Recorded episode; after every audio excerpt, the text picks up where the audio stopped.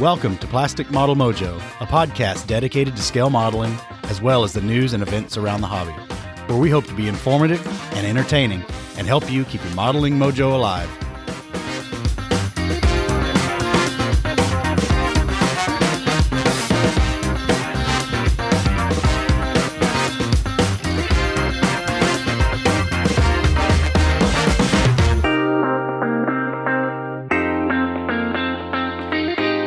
Evening, Dave. I think summer has finally descended on central Kentucky.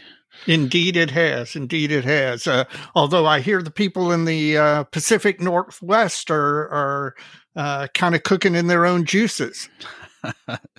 Is uh Jim Bates enjoying some of that? Uh, he he lives in Tacoma, and his building has it's a modern building, not built very long ago, has no air conditioning. Oh man, how, hot did, how hot did it get? Uh, it was it was 95 inside his apartment the other day. Inside. Um It's hard to sleep. yeah, it was above it was above 100 for 3 sta- straight days up there. Well, And uh, hopefully they get some relief because they're not used to that. no, it's just like South Florida, you know, in, in southern Florida there are homes that are built without heat. In uh apparently in the Pacific Northwest, it is not uncommon at all to build buildings and have no air conditioning. Well, glad I'm not there right now. Yeah, it's warm enough here, but it's a good kind of warm.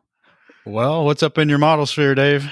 Well, my mojo is flying high. Progress on the modeling front that I'll talk about later. Uh, modeling related stuff, uh, you know, modeling adjacent stuff that I've been getting done that I've been dinking around with too long. And I got some stuff to help my M30 project move forward. So, you know, my mojo is high. I'm having fun, which let's face it, this is a hobby. If it feels like work, you're doing it wrong. It's a hobby. You're here to have fun. Amen, man. So, how about your model sphere? Well, I was out in the garage this weekend, kind of stumbling around and, and trying to get my tools back in shape because uh, I got another car on the way. It's going to be another shade tree kind of car. Uh, but in doing that, I ran across that DOA uh, Silentaire 20A compressor you gave me last year. Yeah. And I figured I'd have a better go at it, trying to get that sucker going again. Yeah. Um, I think a certain barrister may have misdiagnosed the mechanical issue with the compressor. So, Well, uh, I will be interested to learn what you I I was pretty positive of what it was, but if if you come up, you're the engineer. If you come up with a with a better diagnosis and it turns out you're right, let me know. this might be a stay in your lane, bro, kind of moment. Exactly.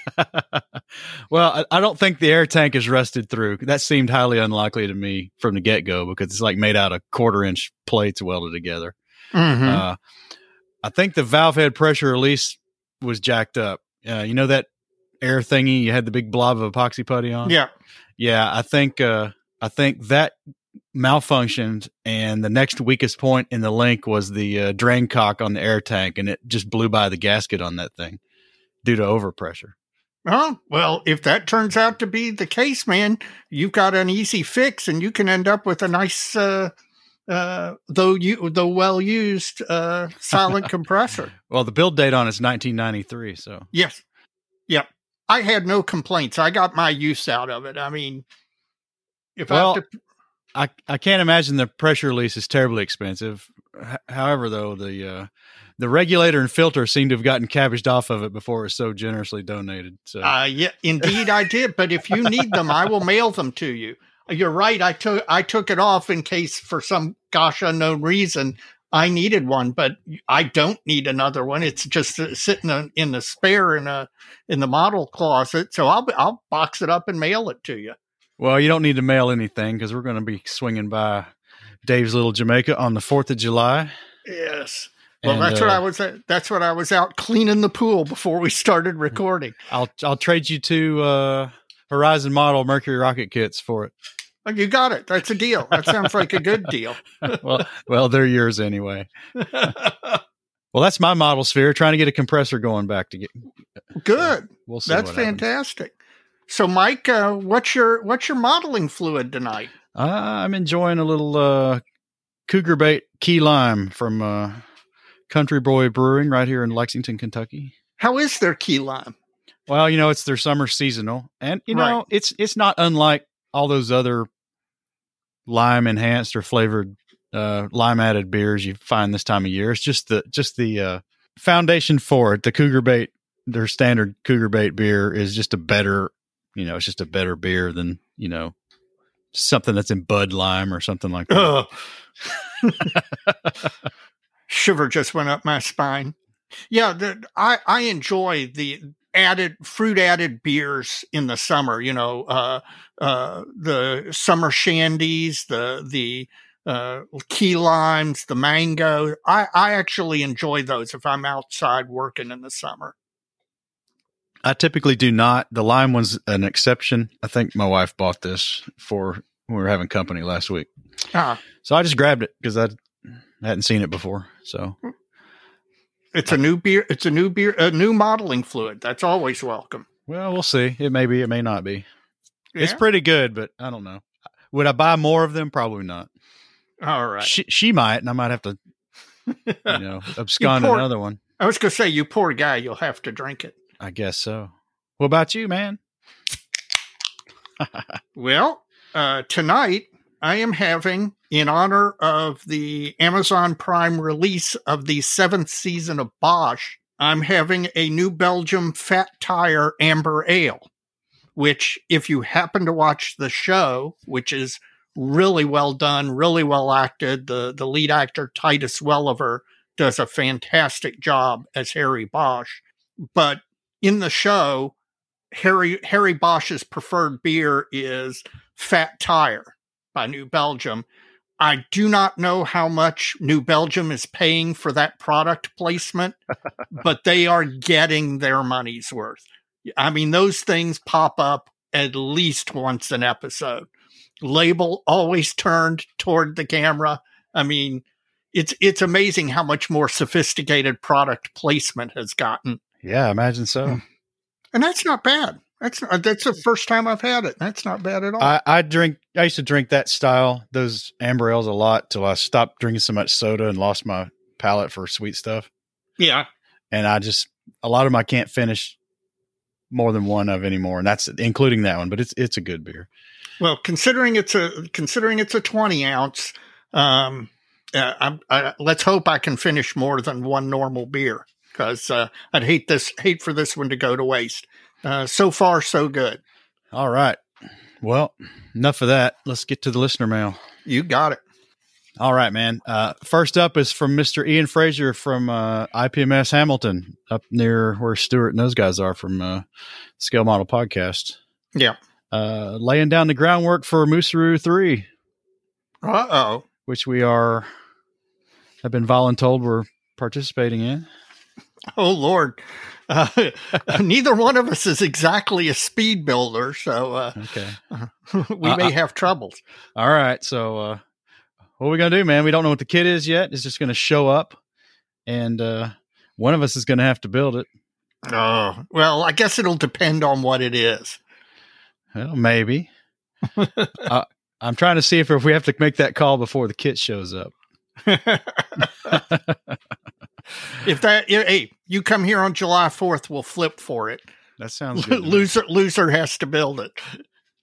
That sounds fair to me. Oh, up next is our old friend Alex Restrepo. I ran into Alex at the at the hobby shop the other day, and uh, uh, he was quite pleased with us. Well, good. I, I, do you know why? I do because it's in the listener mail. Yes, I do know why. He told me. So All you right. you go ahead and tell the story. Well, I'll read it. Uh, Dave and Mike actually gave me top billing, but I changed it for your Oh, emotional you. help health. Thank there. you. I You're welcome. appreciate that. Can't tell you how much I've enjoyed the Doctor Strange Brush shows. I was listening to the last interview in the car with my wife. She indulges my podcast habits. When I mentioned that I'd like to try a top shelf airbrush, she surprised me on Father's Day with a Harder and Steenbeck Infinity Solo from Model Paint Solutions. Yes. I've become a big fan of Dr. Miller's website and business. And now he's asking us when we're going to do an episode on the Tesla Roadster because he thinks he might get lucky twice. do you think Elon would come on and uh, uh, consent to an interview? Because I got news for you. I would love to talk to the man. Well, I would too, but I'd be afraid that episode would go down about like the Saturday Night Live hosting he did. So I say I vote no for that. All right. oh, Tony Bacconfiso from Wilton, Connecticut. And Tony, I hope I got that name right. I'm not sure I did, but I tried my best. Uh, he's enjoying the podcast, and he started out when he was 12 painting Ral Partha miniatures in lead uh, yeah. So, so he must have been a Dungeons and Dragons guy like me. Me too. I still got a lot of those. Still paint them on occasion. Uh, now he's in his fifties and he has returned to figure painting, albeit in a larger scale. He's doing 54 millimeter now. And he's looking to give plastic modeling a spin. Good on you, Tony. Yep, absolutely. The the crossover between uh, 54 millimeter figures and that transitions so well right into scale modeling. Either, you know, there are a whole bunch of uh, 30 second scale World War One pilot figures, so you could go in that direction and build the airplane. Or, I mean, uh, it's a natural slide over into dioramas and vehicles and groundwork and stuff like that. So the he's got a lot of ways to go. Well, and you know, the slide down a bit to 35th scale if he wants to get into armor is not that big of a stretch, really. No, no. Well, he has uh, taken our general advice and has joined the. Let me find it here because I've somehow deleted it from the outline. He's joined the uh, Fairfield County, Connecticut Modeling Club. Great. And their first po- post COVID meeting is, uh, well, he sent this on the 24th, is next week. So I guess sometime the first week of July. Yeah. And he's looking forward to that, getting some advice on his first piece since returning to the hobby and making some new friends. And uh, and as you just said, he hopes to incorporate incorporate 54 millimeter figures uh, with uh, plastic and resin models. Good. Well, uh, listen, I'll tell you what. Uh, I know there are a lot of listeners out there who aren't close to a club and we kind of serve as kind of a pseudo club for those folks and we're more than happy to do that and I, I, I love the interaction we get out of it but if you do have a club that is close to you that you can attend even just an occasional meeting do it because again you get so much more out of the hobby when you interact with other modelers it juices your mojo like nobody's business well, your Bill Group friend John Vitkus out of Salt Lake City is is back again. Well, he's one of the reason my mojo is uh, is flying high. You know, he's out there with uh, Scott from the Plastic Posse podcast, and Scott told me they had, I think they had dinner the other night. Yes, they did. Okay, well that's cool. Yeah.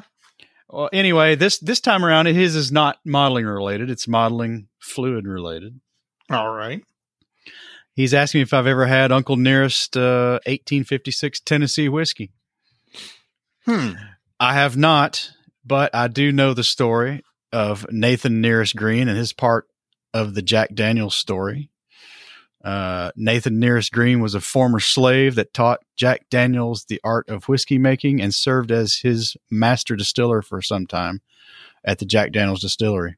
Oh, really? It's a very interesting story. So if uh, you're into that sort of history, please check out Nathan Nearest Green. Well, uh, I, I saw Mr. Vitkus recently because we had our monthly uh, monthly Zoom call on the mosquito group build, and I actually had made some progress. So it was nice to to have the Zoom call and actually be able to show the the the progress. But the really interesting thing is these these Zoom calls have evolved to the point where we all now have a modeling fluid during the call. Uh, some it's wine, some it's whiskey or bourbon or beer. Um, but it just seemed to have naturally occurred that we all are having something and we all exchange information on what it is for about five minutes during the call. So you know, life life imitating art, I guess. I guess so. Oh, and finally, uh, Ray LeGrant from Ware, Massachusetts, uh, writes in again to clarify a couple of points surrounding his uh, airbrush mishap. Mm-hmm. Uh, he says it was the first time he'd ever used an airbrush. You know, he's the one that stuck the needle through his finger. Yeah. I bet he didn't see that coming. You, you know, that, that's kind of like not expecting a dislocated shoulder f- from a dirty carburetor on your your push mower. yeah. Yep, sort of the same thing. Not exactly, but Well, you know what? That's it's. I remember when I first got first got and used my first airbrush. I didn't know jack about airbrushes. I didn't know how to use it. I didn't know how to thin the paint. I was using those stupid compressed air cans. Uh, yeah, the, the all or none air can. Yes, the all or none air can. Uh, you know, the one that, that became Frosty the Snow Can Yeah, uh, if you sprayed for more than five minutes. I mean, I did not did not know jack about airbrushing. it's like zero then- or seventy five psi. Exactly. and it's or, or somewhere in between as it faded. Um, but it it it is amazing how much more info we have today. Because if you were to pick up an airbrush today and start for the first time, the first thing you're going to do is go out on YouTube, put in the word airbrush, and watch 20 or 30 videos. Now, again, there's, there's nothing there's nothing like actually airbrushing that replaces airbrushing. It's the experience, but at least you're you're a couple of steps ahead of where I was as a noob, just picking up an airbrush, and it's like, what the heck is this, and how do I use it? I even remember the first model that I used an airbrush on. It was an Airfix Blenheim. well, you're already one foot in the grave with that kid anyway. yeah, well, it was it was cutting edge for its time. You can say that about everything. Yeah, exactly. So was the horse and buggy. Yep. Well, I, I remember remember all the all the uh, you know that flocking paint overspray pileup you can get from Tamiya Yeah. when you're like blowing it that kind of like the uh, compressed air can kind of pressures. Yes. I used to I used to fight that a lot. Yep. It's been a long time. Not fighting it anymore. No. Oh, and finally, he uh, insists that uh, there was no modeling fluid involved in that mishap. Darn it. The story would be so much better if there were. Well, all right. Well, that's listener mail for this past couple of weeks. Well, good.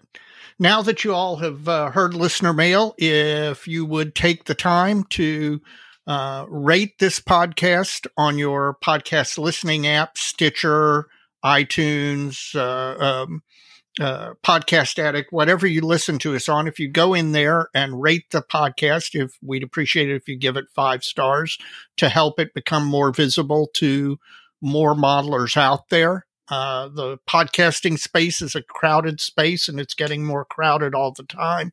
So anything you can do to help us stand out, we appreciate it.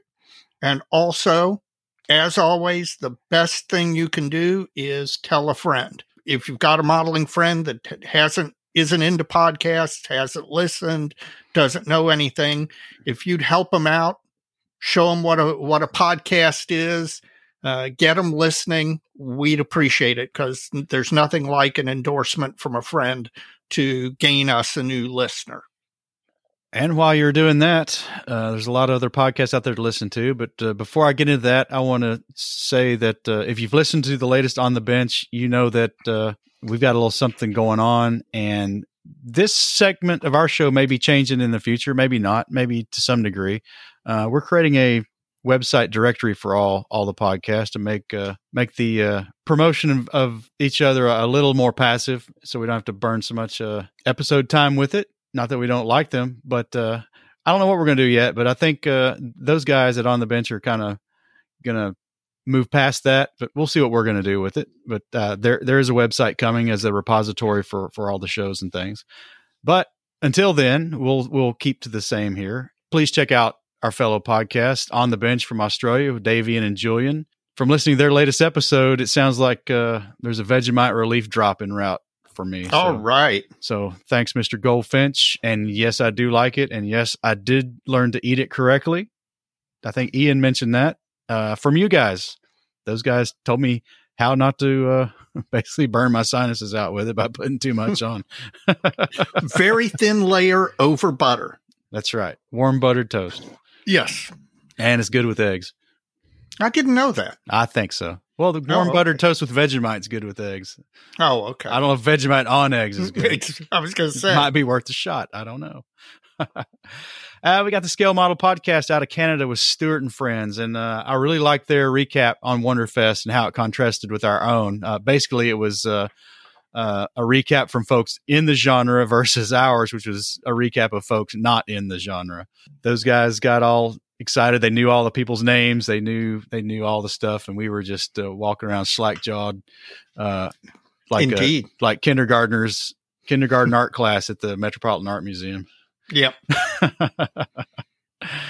We've also got the Plastic Posse podcast right here in the USA. And I just want to thank Scott and his team for all the great convo behind the scenes this past week. It was very much appreciated. Uh, I haven't got to their latest show yet, but uh, I'm sure I will shortly. Uh, just making conversation with Malcolm and James out of the UK. Please check out those guys. They got a fun little show. It's a kind of a shorter format than some of the others, but uh, it fits fits in nicely to to other activities, either at the bench or now that I got a shorter job commute. I'm kind of liking their show in the car. Yeah. And the Model Geeks from here in the USA. Uh, I look forward to meeting Darren and company at the IPMS National Convention. So uh, we're going to meet all kinds of people, Dave.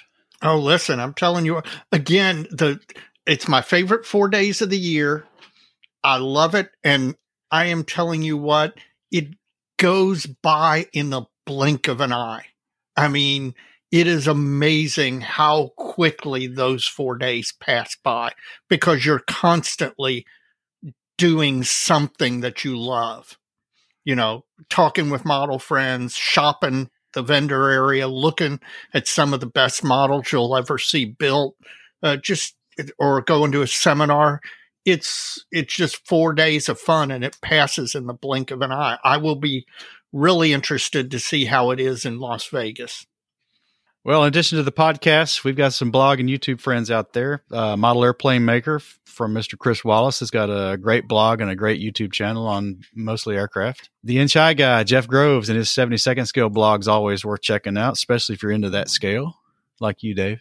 Yep. Uh, Scale Canadian TV with Jim Bates and his uh, YouTube channel and uh, supporting blog sometimes. Yep. And he's going to drop another episode soon. All right. And finally, Sprue Pie with Frets with Stephen Lee, who is actually, we'll be hearing a little more from Stephen in our special segment. This is the moment in the podcast where I remind you to, if you're not, join IPMS USA or IPMS Canada or your national IPMS chapter if you're not already a member. I've been greatly encouraged by the number of people who have emailed or Facebook messengered or, or whatever to let me know that you've jo- joined or rejoined IPMS National in your your particular country. Uh, it's a great organization. Uh, they do a lot. We wouldn't have a national if it were wasn't for IPMS USA. I, I highly encourage you to join. Uh, it leads to meeting new people. It leads to interacting on modeling. I, I can't recommend it enough. I'll tell you, Scott at the Plastic Posse podcast uh, wanted to uh, extend a uh, good job to you on, on that front. He thinks you've probably moved the needle on the IPMS uh, recruiting. IPMS Canada seems to think that as well. They've they've had an uptick in membership, and uh, they're at least attributing it partly to to that. So I'm happy if that's true. Well, Dave, let's uh, take a break here and have a word from our sponsor. All right. Plastic Model Mojo is now brought to you by Model Paint Solutions, your source for Harder Steenbeck airbrushes, David Union power tools, and laboratory grade mixing, measuring, and storage tools for use with all your model paints, be they acrylic, enamels, or lacquers. Check them out at www.modelpaintsolutions.com. It's countdown to Vegas, Dave. I know, man. My palms are starting to sweat. It must be getting close. Well, it is getting close. At the time of this recording, we are only 52 days away from, from the IPMS National Convention in Las Vegas, Nevada. I cannot wait to get to Lost Wages, man. Man, it is uh, coming up fast. And I've got yep. a little, little note here from Bob. Bob Lomasaro, the convention chairman, tells us that uh, they met with the Rio last Friday and everything is going going according to plan and it's moving fast in all caps. So Oh yeah. This is when it just picks up. Uh, not a lot of news, only that the seminars will be posted on the convention website Thursday, July 1st. So that's this week. Yeah, and I'm definitely going to go and look at those again. Anybody who's who's not been to a national and is planning on attending, don't sleep on the seminars go download eh, when they post them go download the list and figure out which ones you want to go to. They're free to go to as long as you as long as you've paid your uh, entry fee or or uh, admission fee to the show. Um, it, it's it's a wonderful resource. Uh, he says the pre-registration numbers continue to grow and come in strong, and they could well see a record number of attendees and addition based on the projected attendance at you know and previous show averages they're expecting a record number of models of uh you know they're thinking they could cap 4000 jeez. I, and I believe it. After having seen wonderfest and seen the indie show there is clearly pent up demand. And i mean in it traditionally the shows out west phoenix uh, california uh, shows out in the West Coast have always been smaller shows because they're much harder to get to for folks in the more populated East Coast and East Central regions.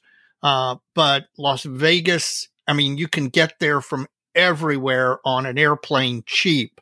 And uh, so it would not surprise me if this combination of things resulted in a national like we have never seen before. He also says they've had to realign their conference rooms to create a, a display only room to help make some extra space in the model room. So good. They're not taking, they're not taking any chances. No, they, and they shouldn't. You know, our club uh, relocated our show this year because of the fact that you know in a normal year we're we're pretty tight. And if we have a blowout year, we wouldn't have been able to host it where we normally host our show. Oh, no way. So, so uh, you know, I think that's smart of them to, to be planning contingencies now. Bob also says to continue to stress pre registration. He says uh, that's the best way to avoid the lines, and the lines are going to be long. Oh yeah, especially if they have record attendance. If they have record attendance, I don't care how good their system is. It's based on volunteers and you only have so many volunteers. So you definitely don't want to try and register the day of the show if you can avoid it. If you can at all avoid it, go ahead, pre-register. I've done so. I've I've pre-registered. I bought both t-shirts. I cannot wait. So save yourself some time and do that. Well, I've done it too, and it's a it's a very avoidable situation for most folks. So I'd highly yes. recommend avoiding it. Dave, well, that wraps up Countdown to Vegas. Not many of those left. I know, I know. What will we do? It uh, could maybe there will be another model contest we can stick in there. I guess. Um, so. so, Mike, uh, what's your bench top look like? Have you, has things been making progress? I've finally been able to get back on track and get some stuff done. Yay! It must uh, hey, it must be contagious because I have too. Well, good, good for you. We'll get to you in a minute. I, I and I'm still building ammo boxes, but I've, I've I'm painting again. Uh, I'm still painting weathered wood. I'm I'm working on the the revetment walls uh, for my little revetment for this Zis two anti tank gun, and that's kind of fun. I've been enjoying that. Mm-hmm. Again, just loading up the wet palette with different tans and gray hued. You know, shift you shift some to gray, shift some to brown, and uh, just vary the planking, and then add a wash or two over that, and just get all kinds of cool colors. Did the did the did those ammo crates have any stenciling on them? Uh, they have decals for the stencils.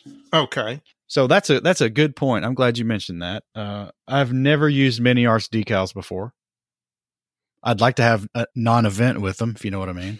I know. Right now, in my since it's been so long since I've applied decals, I think I only have Microset and Microsol on hand right now at this moment. Well, when you show up July 4th, in addition to whatever else I'm going to give you, regulators, etc., I have two bottles of Solvaset.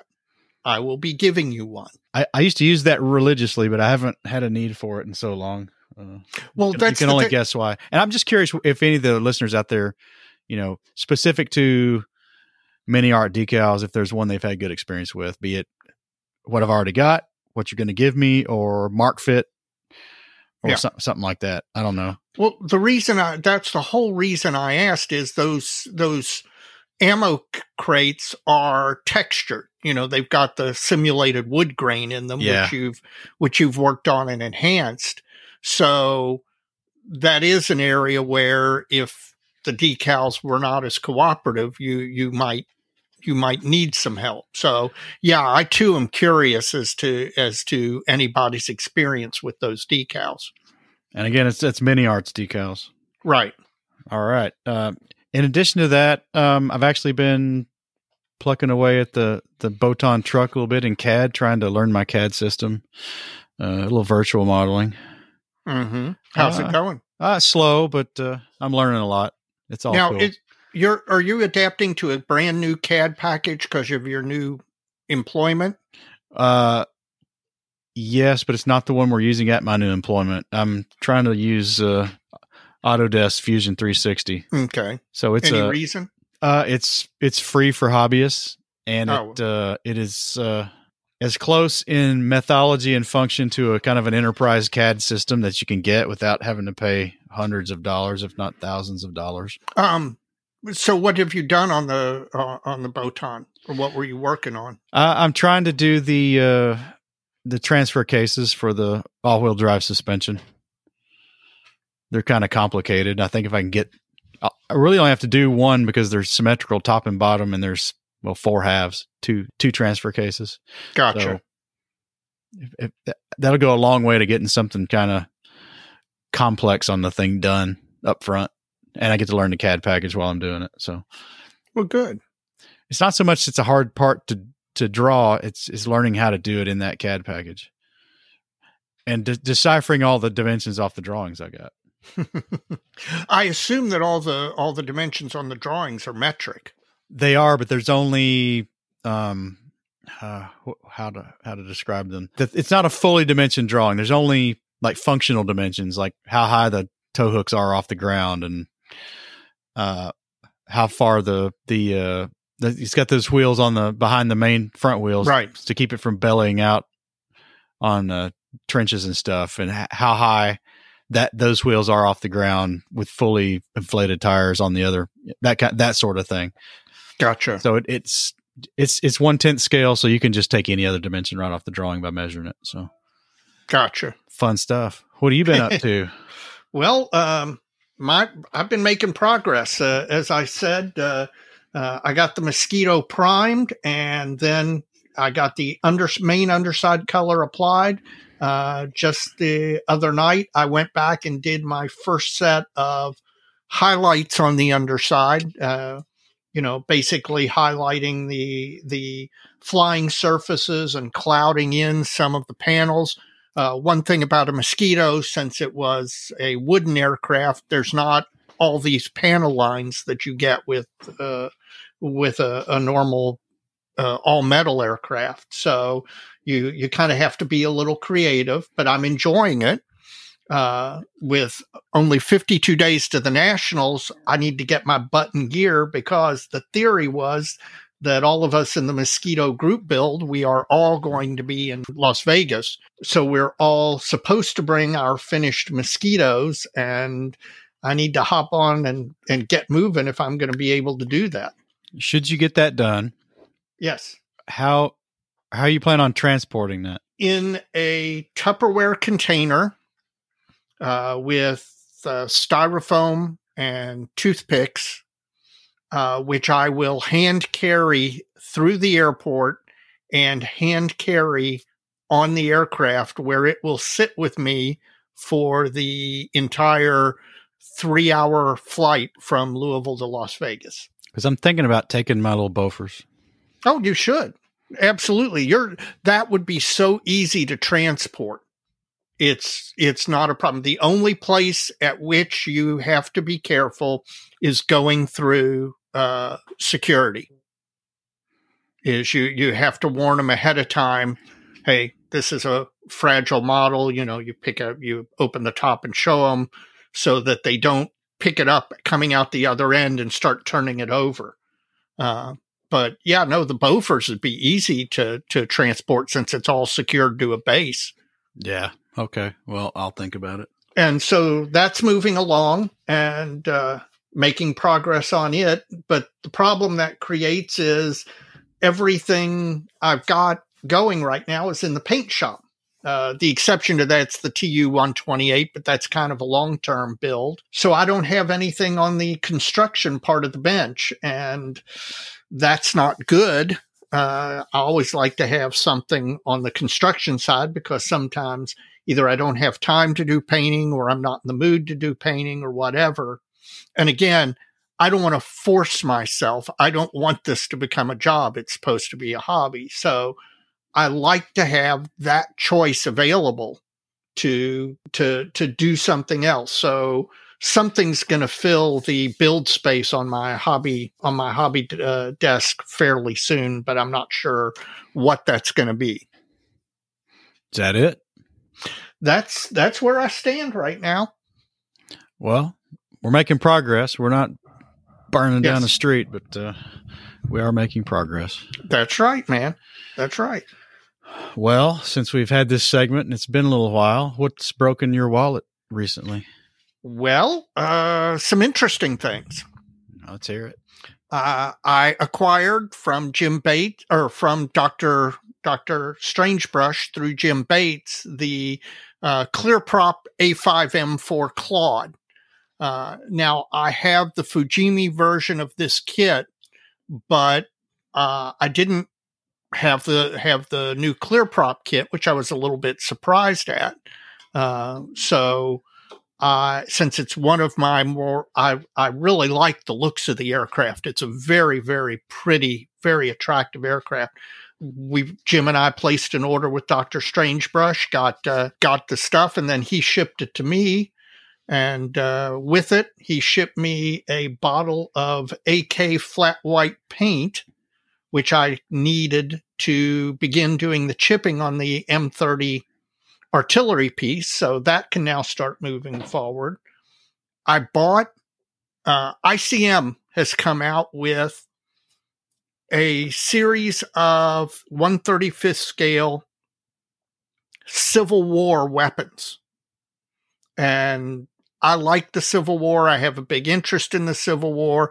I would love to do some Civil War figures, although I simply don't think I've got the the physical ability to to do the kind of of work that I, I want to be able to do on on figures of that size, but who knows? I might try anyway.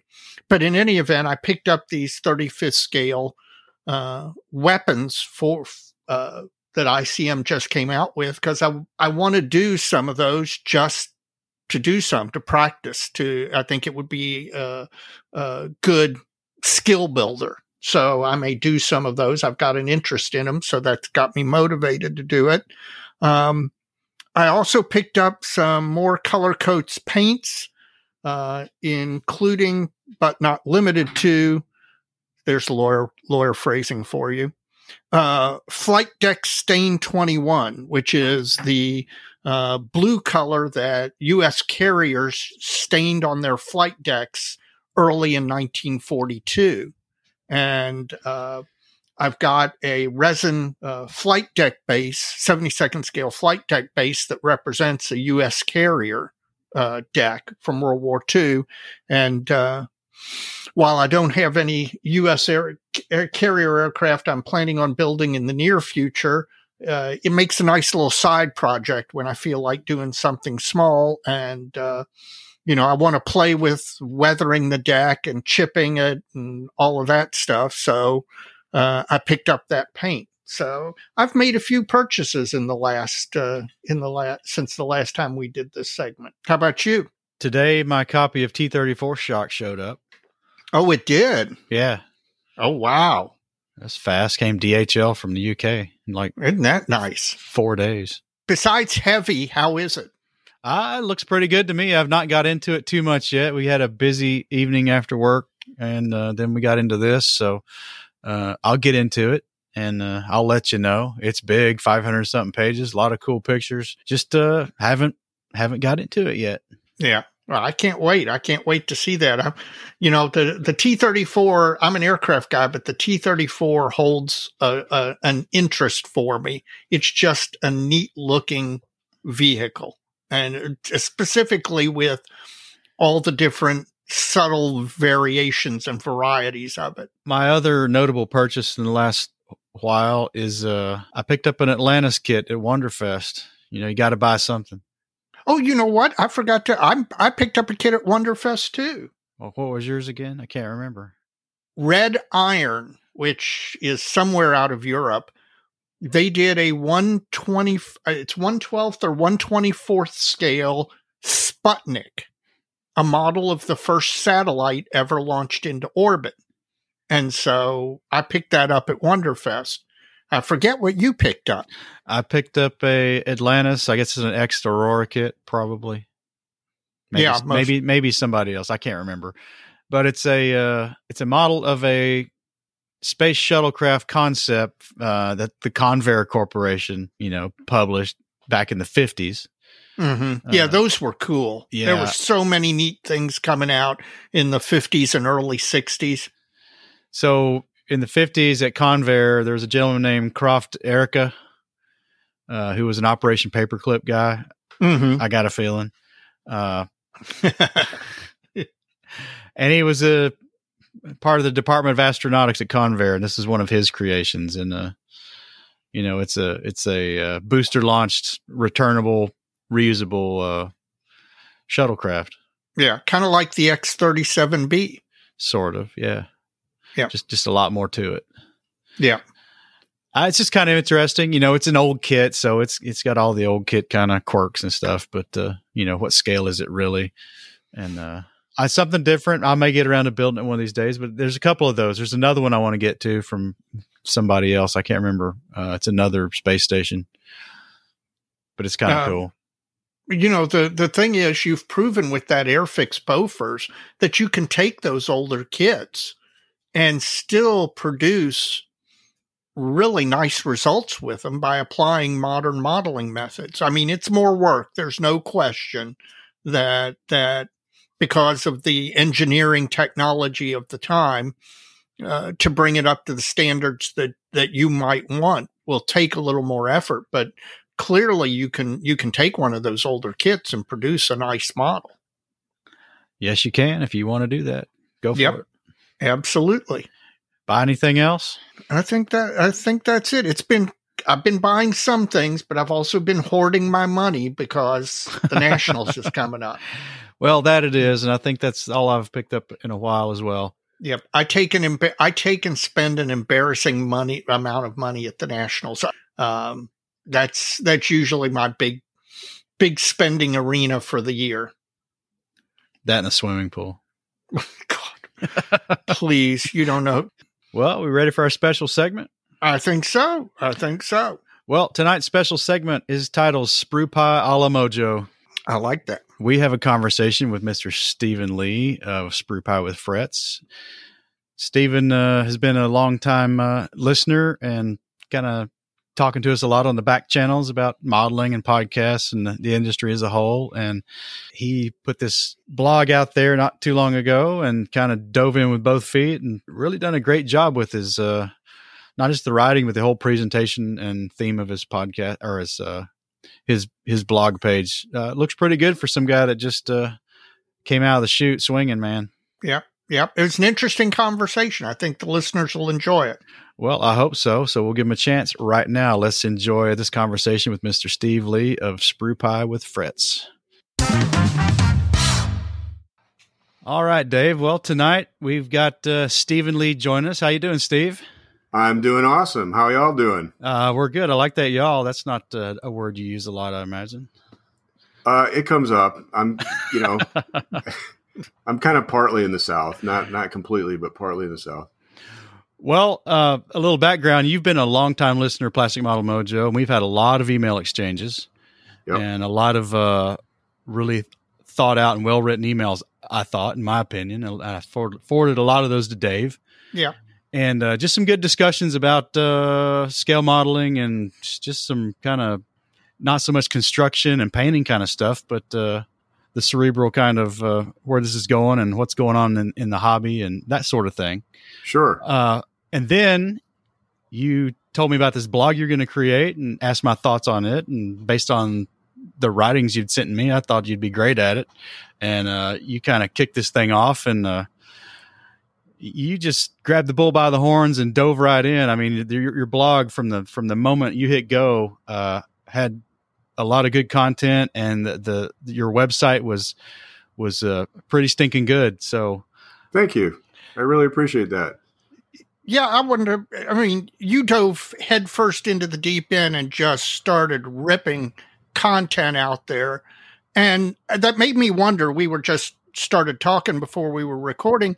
If you had a background in ri- technical writing, writing of any sort, because your blog is really, really well written and well thought out, particularly when you do some of the deeper dive analysis stuff.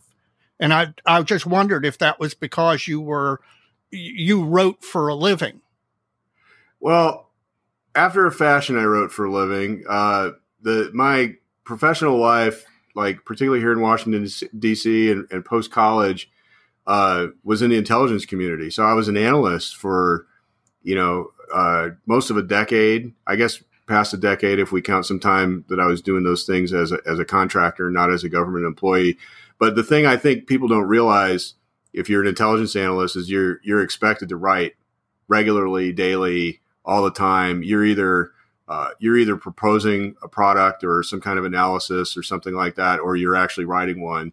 So I think I got a lot of a lot of like practical experience with that. But before even that, uh, I actually helped run the writing lab at, at Purdue Calumet, which is you know Purdue University is in Indiana, but they, Yep. they have some like satellite campuses. And I was in the army too. You know, I was in the army before I ever went to college, and uh, I I don't know exactly where the writing comes from, but like right from the start, I started at at the university, uh, took English for whatever reason, became friendly with the professors. You know, I'd already been in the army, so I was like older than most of the other students. And uh, the next thing you know, I was working in this writing lab tutoring, and, and ended up like kind of helping to run and administrate it, and still tutored. Ended up teaching English for a while, and then um, you know, then I kind of made this transition into government after after grad school. And yeah, I was writing. It's kind of like being a lawyer or something. You have to write all the time. Well, and that's I, I was going to say. It it clearly shows that you you write a lot. Not only write a lot, but you're used to doing deep analysis of what you're writing because some of the some of your longer form blog posts uh, remind me very similarly of what Hale Hale Wallace does in really thinking deeply about aspects of the hobby. I think Hale did one recently on um, on 3D printing and analogized it to just the cusp of Windows 95. And then you chimed in with an analysis of his analysis. And it was just, and it was just really a good exchange. It really changed the way I was thinking about 3D printing and its effect on our hobby. Sure. No, he that was a great article that he wrote, and it was a great sort of analogy that he did. You know, making this that that comparison to you know back back in the in the olden days before you know before computers were really really the the the household you know the very common item that they Right. are today, and, and it was really en- only enthusiasts who ever who ever used them. And it, and it was some good, some you know, some really good analysis. I, I enjoyed, I enjoyed that article, and it's it's funny that I had kind of the the skeleton of that article rattling around in my head, uh, you know, almost as soon as I read his, and because we were talking before we started recording about all the busy things in our lives, I, haven't, I just haven't been able to tend to the blog as as carefully as I'd like.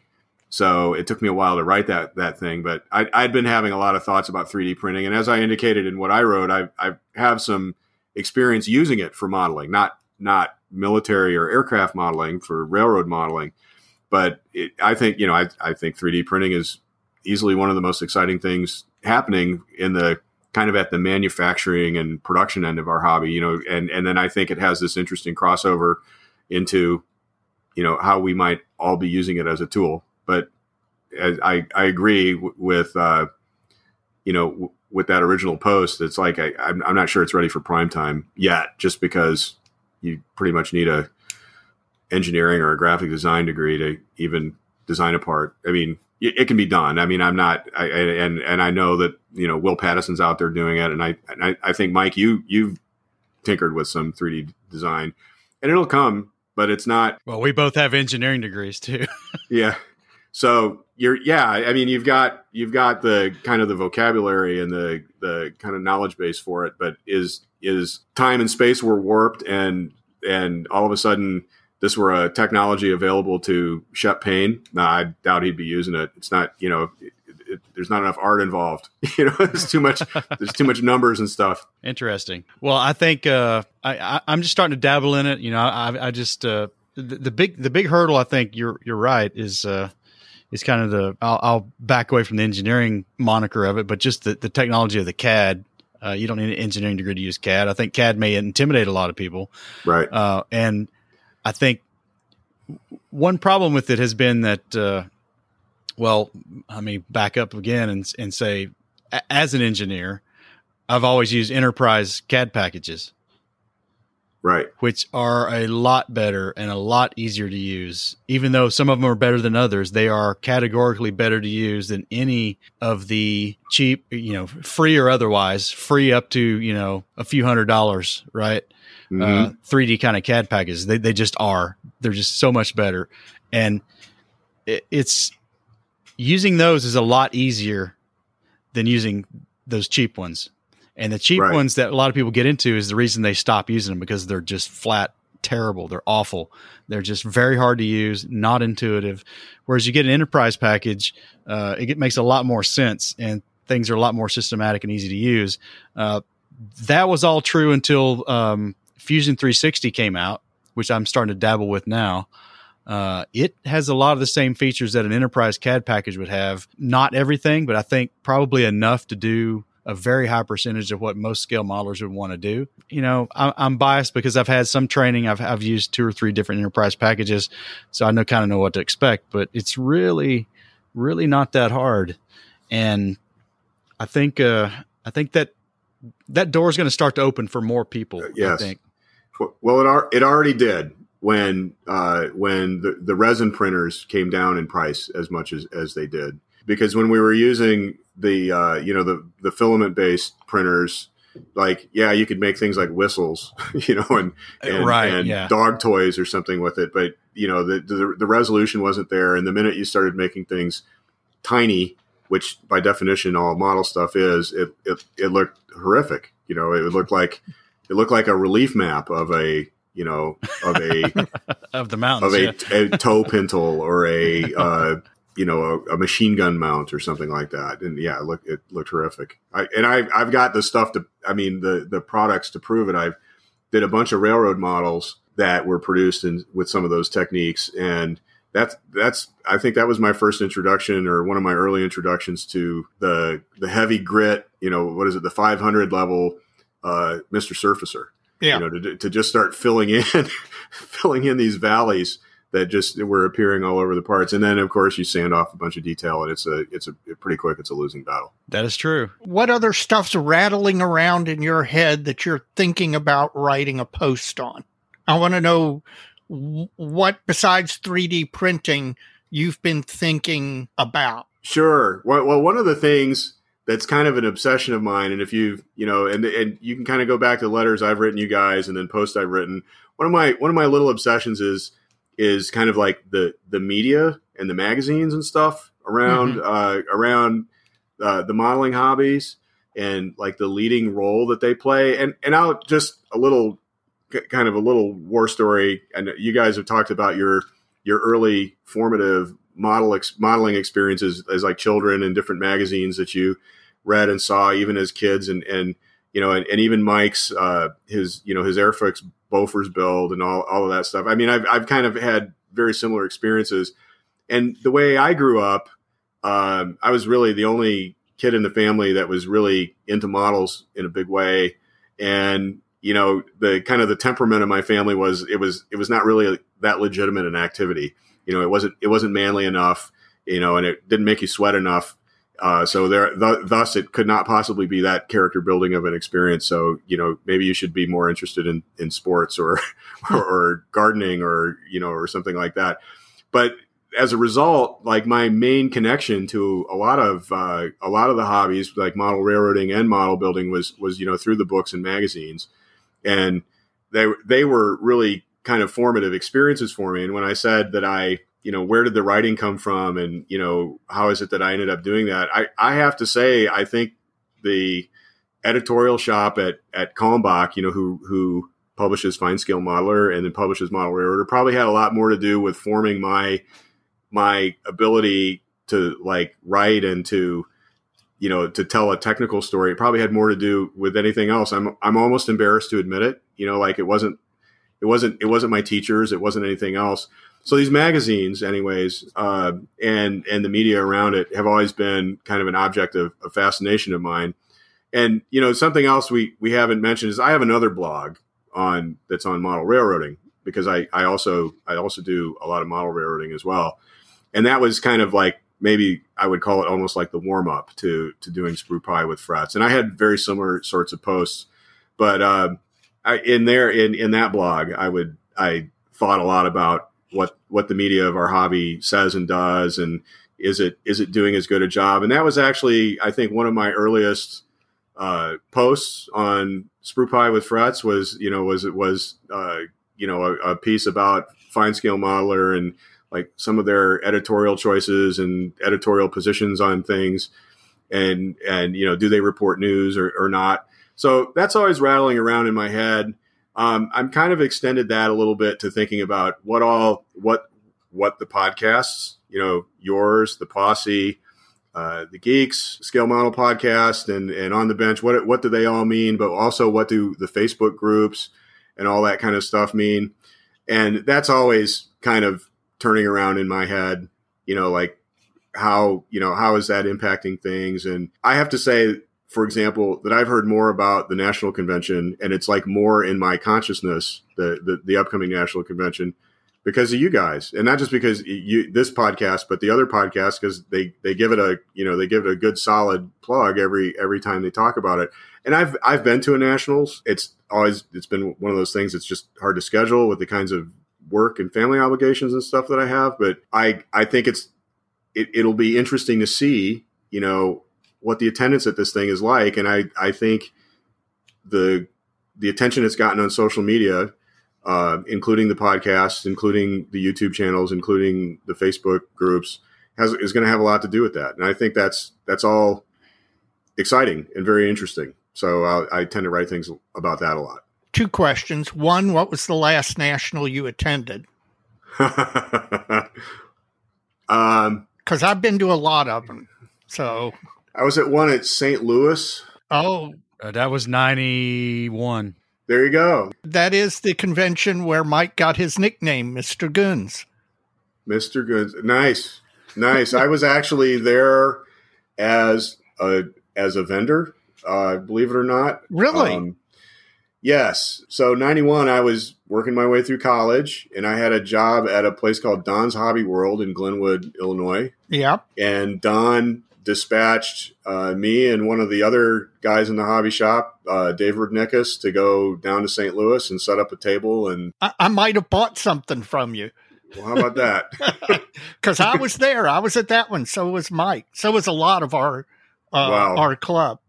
Second question I wanted to ask you: What effect did you did it have on you when you saw your first fine scale modeler way back in the day when it initially started because uh, it was it was a re- revelatory jump in modeling modeling writing quality in my opinion. And those early fine scales to me were just super inspirational.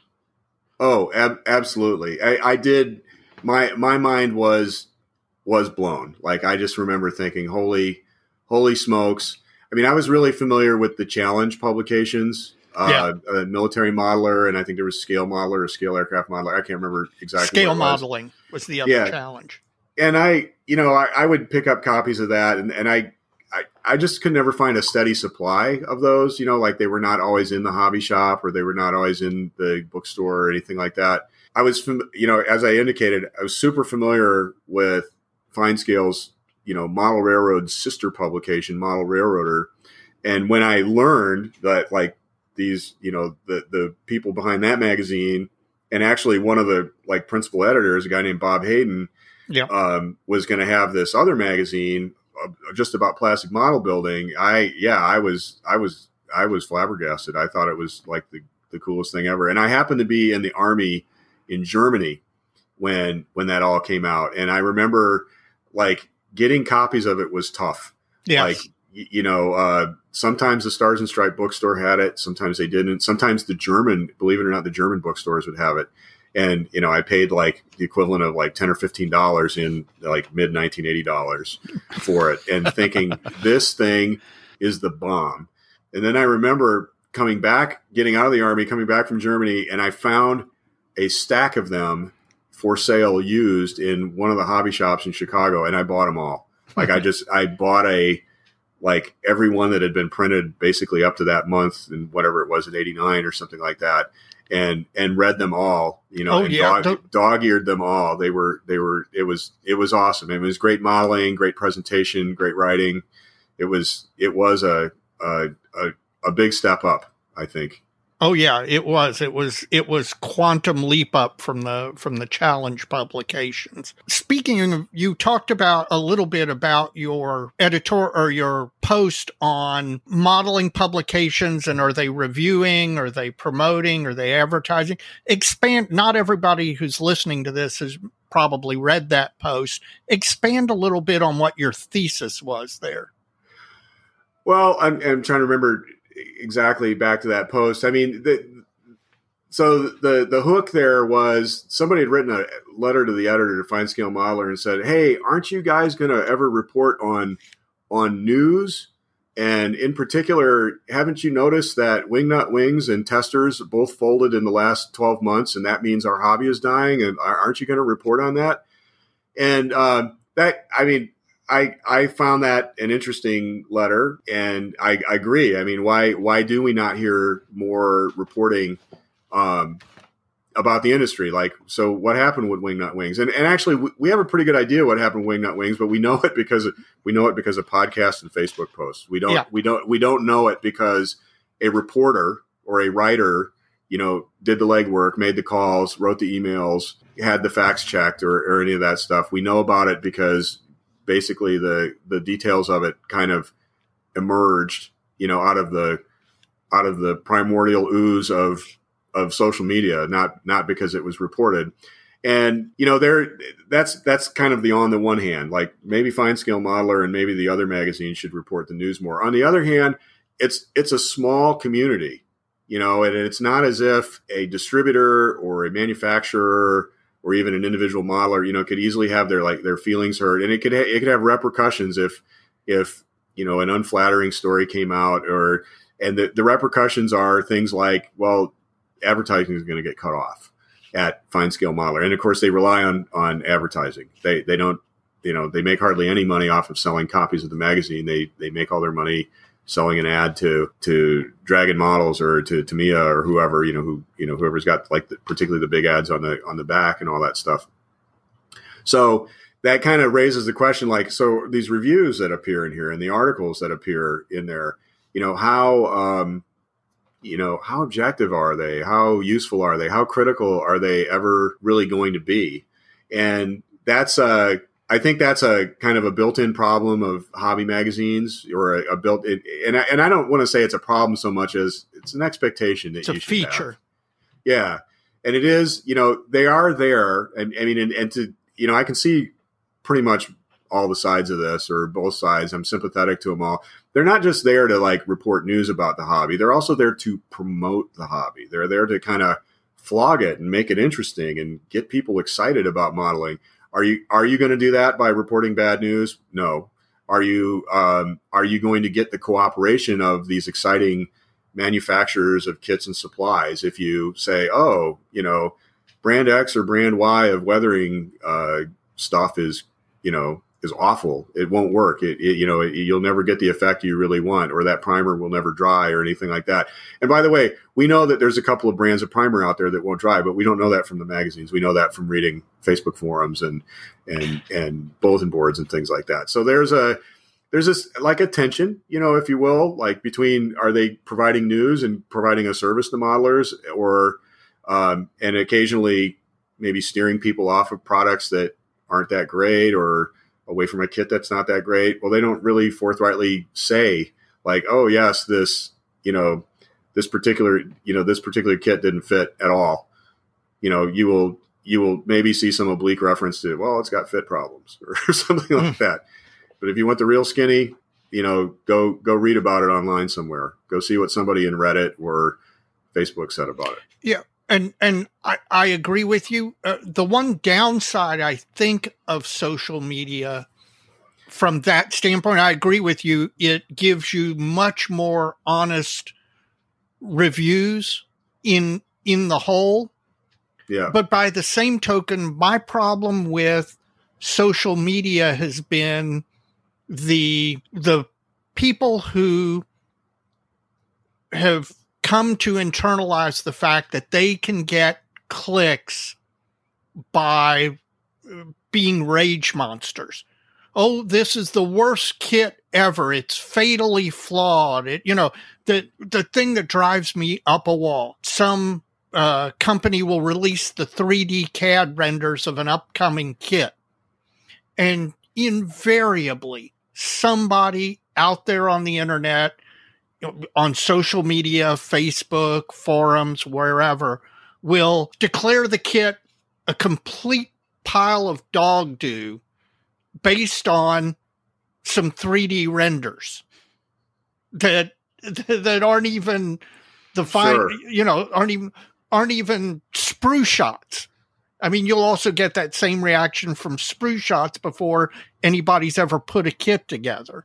And it just uh, the while I think you do get more honesty out of so, social media, I do think the downside is you also get that built-in bias toward being sensational. Yeah. Whereas shock jock, right in the print media, it's the exact opposite. They're soft pedaling everything because they've got business interests involved.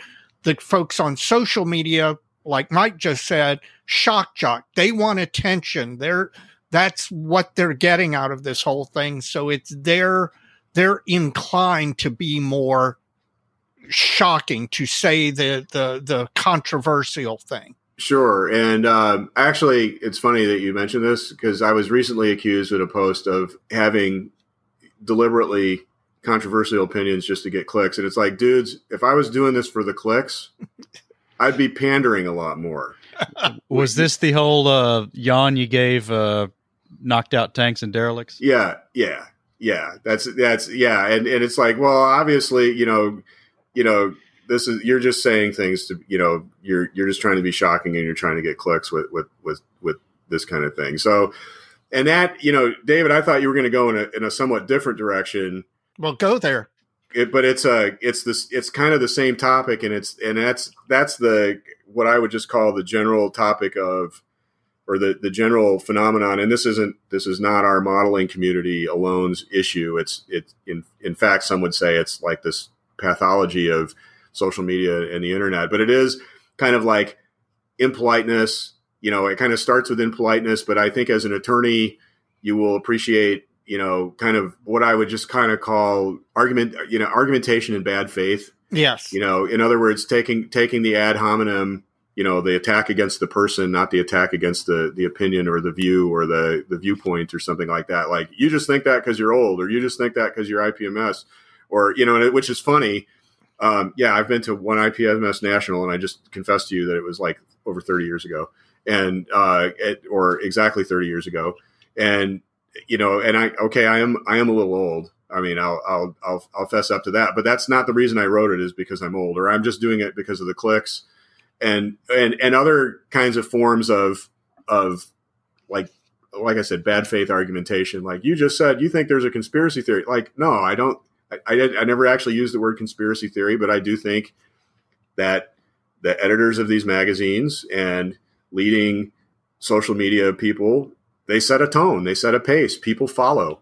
And, you know, if a particular kind of weathering or a particular style of modeling is promoted, then it, it, it does become popular and it is followed a lot. And that doesn't make modeling a whole lot different than a whole lot of other things, you know, because someone online or, or the editors of a magazine will take a particular direction or focus on a particular thing and it, and it will as a result catch fire. I think actually you mentioned, you know, those early fine scale modelers probably had a lot to do with some of the things that came immediately after, which were uh, a lot of aftermarket products. Yeah, I mean, Verlin- I, I, Verlinden, VLS, all of that. yes, stuff. Verlinden on the mark, you know, all of, you know, this, uh, a whole uh, sort of crop of aftermarket products.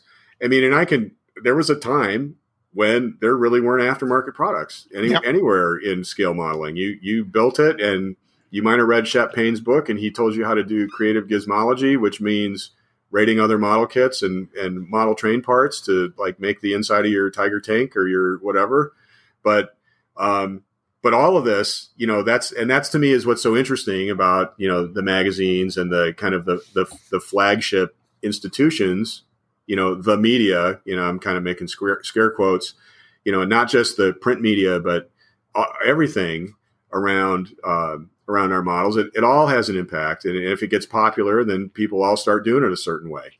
You know that's that's what how did we get the spanish school for example That's exactly how we got the Spanish school. right Well, you said something there that that triggered something in me that you're talking about the impoliteness on social media.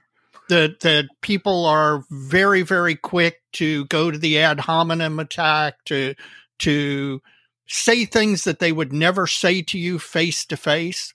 right That is one of the three one of the many many benefits of attending scale model conventions going to local and regional contests because you see these people that you only interact with on the internet. And knowing that you may see these people i think can act as a little bit of a break on that tendency that social media tendency to just snap off a quick put down or snap off a a a witty put down and that's one of the reasons I encourage people to go to contests and to see and interact with these people that they've only otherwise interacted with online. Right. No, I, I, I agree with you wholeheartedly that yeah, I think, yes, I mean, we should all, we should all be kind, but we tend to, you know, it, it, that tends to be easier in person uh, than it is, you know, with, with some distance. We we were talking about potential things to discuss in this conversation, and uh, you did mention the our model railroading parallel. I don't want to Sure. go too far down, turn this into a model railroading podcast. But what what were your thoughts about that? Well, um, I I find you know there's there, there's some kind of interesting compare and contrast between kind of like the the cultures and attitudes around model railroading versus versus scale modeling. Um, one of the things that I, you know, you're you're an engineer, and I think in in large measure, model railroaders, you know, have this kind of engineering um, sort of orientation to the world um, and even like for example how they paint things and i think in model railroading for example you know we've we've we've had our I, I know you've all discussed it and we've all had our discussions about you know what's 4bo green? What was panzer yellow? Um, what is you know what is carc tan? Um, what is you know what is the color of a f-22 raptor really? Or what's the you know is it glossy? Is it semi-gloss? Is it kind of metallic? What is it? And you know, model railroaders are kind of funny because they they wring their hands over that even more, and they, they oh no doubt be, they tend to be more of the the color chip uh, types of. Uh, have the color chip type of approach to it. Like, well, that's that that shade of red is absolutely wrong for the Soo line, or or that shade of, um, you know, green or very and it's like extremely dark green is wrong or right for Pennsylvania Railroad or something like that. So I always find I I find it liberating and kind of refreshing to be able to take some of the things that we know from from kind of like the plastic modeling body of knowledge where you know is it really that important? Exactly what 4bo green like if you're are you matching the chip um or are you know or, or Panzer yellow or something like that? Um and to be able to kind of take that and translate that into the model railroad world and say well i i'm not really you know i i think that's a dark enough green for that pennsylvania railroad gg1 or whatever but it's it's it's it's liberating and i i have found that it's it like enhanced my my model railroading to to know like a lot of weathering techniques and and that sort of thing. But I think the other thing, and I think very early on, I was I I kidded you, Mike, about hey, you're using a model railroad tool for for Oh, this yeah. or that thing, and I'll, I'll even say I've seen I've caught uh, I've seen pictures or caught Will Pattison using model using things that I would always think of model railroaders using um, to to build models, and I think there's a lot of interesting cross pollination that can um, that can go on between you know between the the two hobbies. Well, the, along that lines, especially the color, I think you're right. And and just to back up a little bit, uh, I, I came back to model railroading after being in military modeling for a long time, so I kind of can relate to what you're saying about uh, approaching some of the the, the modeling uh, and painting from from coming from that direction as as opposed to the more traditional model railroad direction. Uh, the thing about color, I would I would say, is um, I don't know if, if you're aware or uh, the listeners may not care, but um, my, my modeling interest based on the geography I was raised in is the Clinchfield Railroad, which is a uh, was like the last Class One railroad built in the United States. It ran from Elkhorn City, Kentucky, down to Spartanburg, South Carolina, so not even 300 miles. Uh, but they had a very beautiful yellow and gray paint scheme uh, prior to the 1970s. It was often dirty because of all the coal they were hauling, but it was a nice scheme. And it- in in this was back during the Yahoo Groups kind of era of the internet, Yeah, and it was arguing, oh that that color yellow is wrong, that color yellow is wrong. You know, this it should be this, should be this. And they're like, well, what do you use, Mike? I was like, it doesn't matter. Well, why doesn't it matter? The the yellow you need to be using is the one that matches that microscale decal set you're using after you Yes. apply it to the gray undercoat. yes, Because if they don't match, it looks stupid, right? Because they're supposed to be the same color. yes. Well, one of the, one of the things that I think plastic modeling is has that's I would say an advantage, and, and now we're talking about the culture of around each hobby is that the on ramp for plastic modeling is much more welcoming. Um, I mean, part of that's a function of what it, you know, like if you want to build an M1, a M1 tank, like I have, I, anybody told me that, I'd say, I got a thing for you. You need to go out and find Tamiya's 148 M1A, M1A2 kit and build it. It's freaking awesome. And here's, you know, you can get away with painting it with one color. Uh, you could, you'll do just fine brush painting the details and you're going to have a handsome model that you like and you're going to have fun building it. And you're, and at the end of that, you're going to have the, the achievement of what you do when you build a model, which is a finished model. That may sound stupid, but in model railroading, the, the, the achievement often is like the whole train layout. And um, if if you think there's a, there's anxiety in plastic modeling about the hobby dying because you know people are, seem like they're so old and you know the market you know there's these moments of the market declining and all that kind of stuff and companies closing and so forth. I mean, it's all all of that is a million times worse in in model railroading.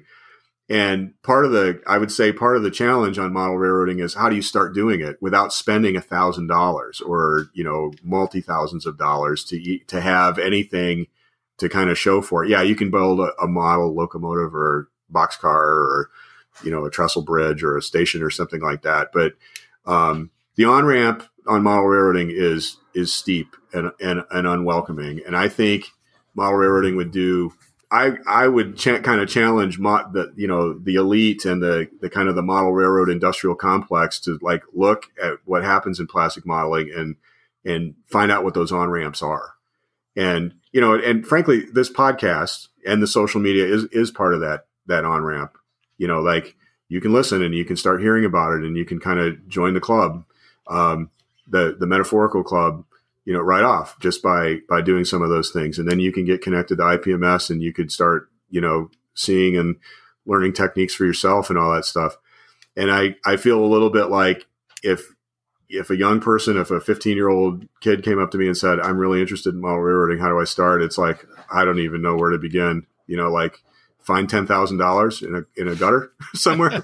like that would, that would be awesome. I mean, it's a great hobby. It's got like such a reputation and a story behind it of, you know, families and Lionel trains and, you know, all that kind of stuff. But, um, it's, it's, it's a, it's tough it's tough to get started in it. And I, but I think we have, you know, Bandai Star Wars kits.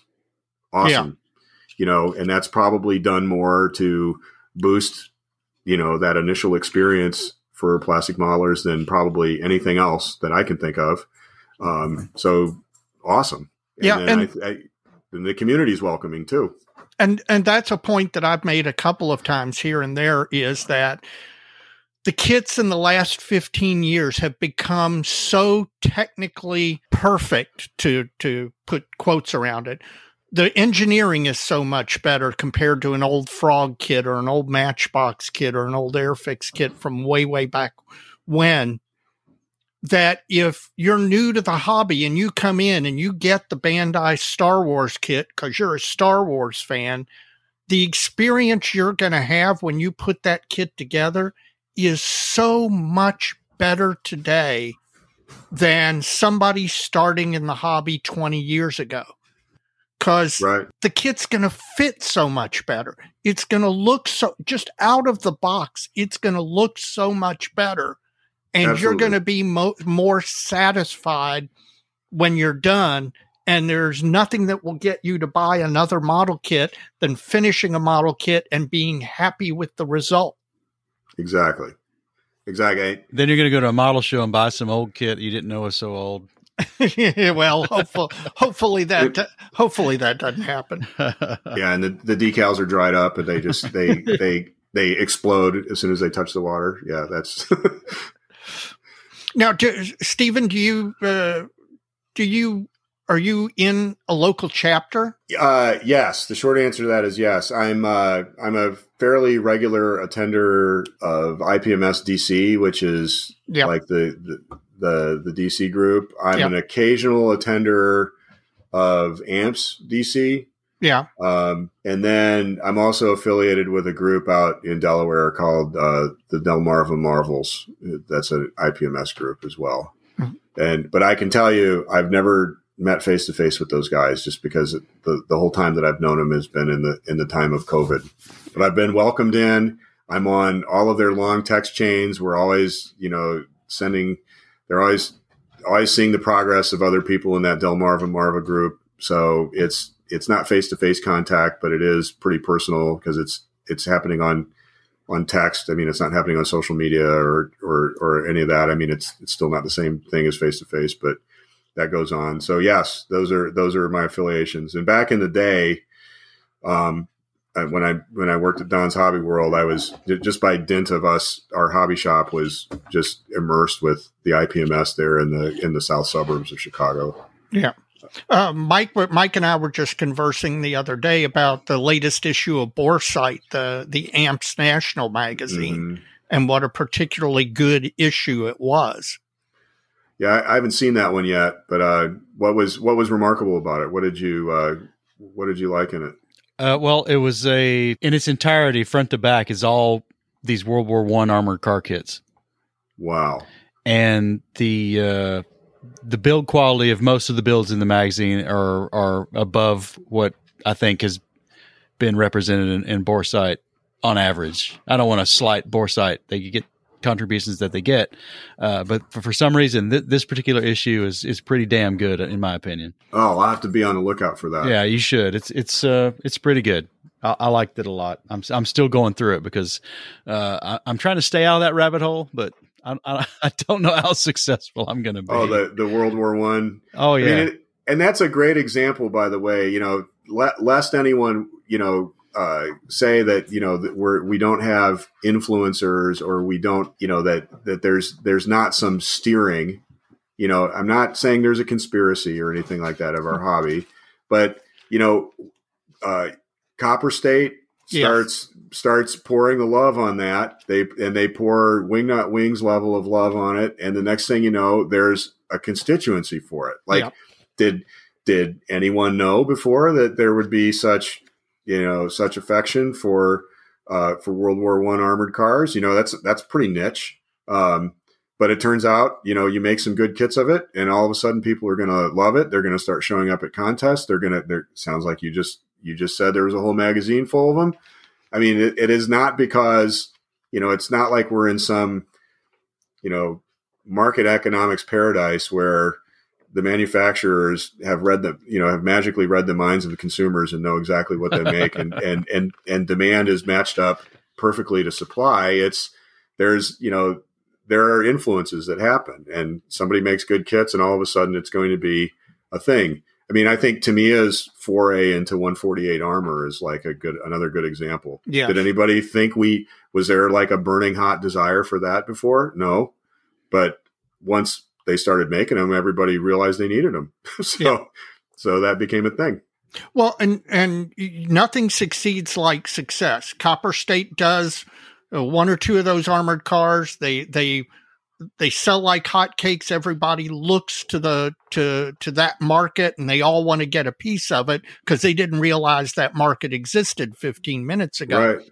By the same token, Wingnut Wings folds down, and having established that there is a really good market for 32nd scale World War One aircraft, all of those other folks in the space flood in to fill the void with again sure. copper copper state roden getting back into it and and other manufacturers coming in to sure. fill that void absolutely absolutely i mean and you know I, I think you can you can go down a similar sort of analogy with finishing products you know yeah. like and and i mean and there is there's kind of a, a chicken and egg story there i mean of course you know the spanish school you know flogging it in different publications and stuff like that. Well, that's that's ultimately going to redound to you know to Vallejos and AKs and you know all of those companies that happen to be in Spain, happen to be run. I mean,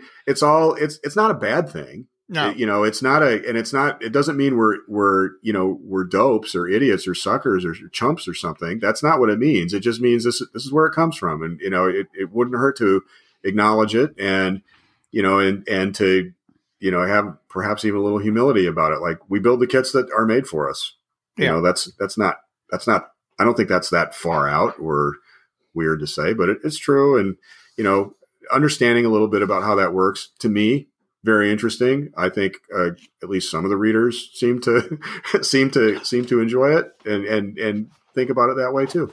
Well, and I'm I'm fascinated by some of the business back end of the hobby industry. Like yeah. all of a sudden, five years ago, paint lines exploded. Now, when you enter into the hobby, you get your own paint line. I mean, it yeah. seems seems like you know, like everybody in Texas when they're born, they get an oil well.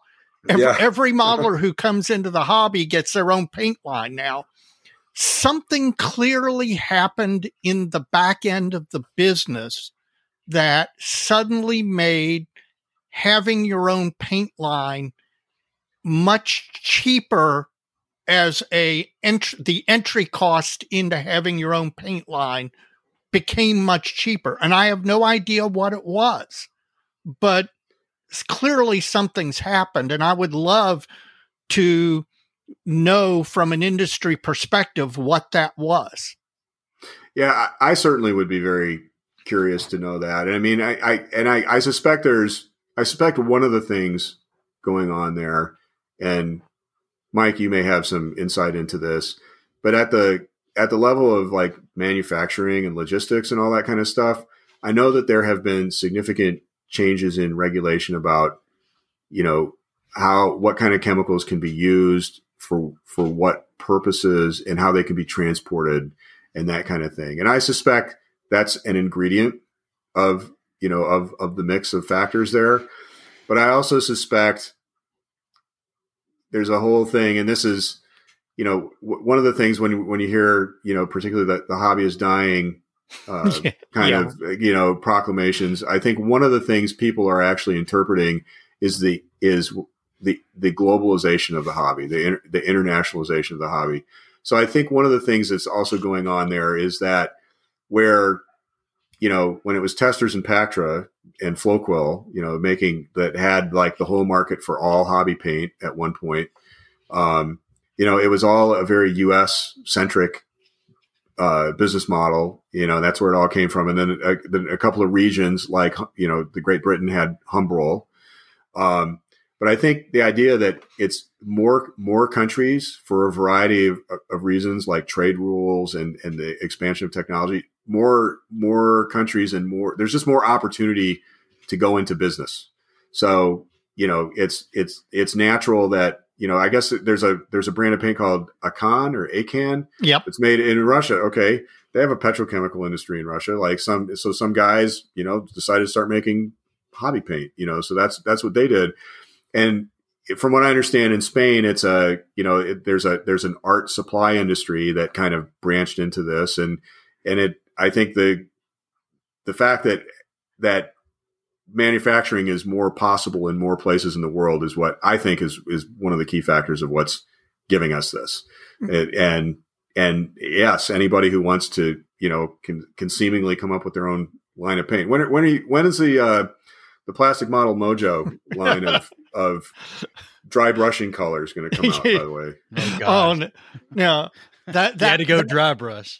yes, that that that made Mike and I both laugh because when when uh, AK and MIG ammo and all of that started, dry brushing was the thing they were going away from, correct. and to see it come full circle around where they're releasing their own l- line of dry brushing paints. I mean, was just There's nothing It- left to do. yeah, really. We've we've circled all the way back around. Wow. well, you know what's funny is that you know one of the things that's funny to me, and this is you know this kind of gets you into the the territory of like you know supporting the hobby industry versus supporting the hobby and technique and so forth.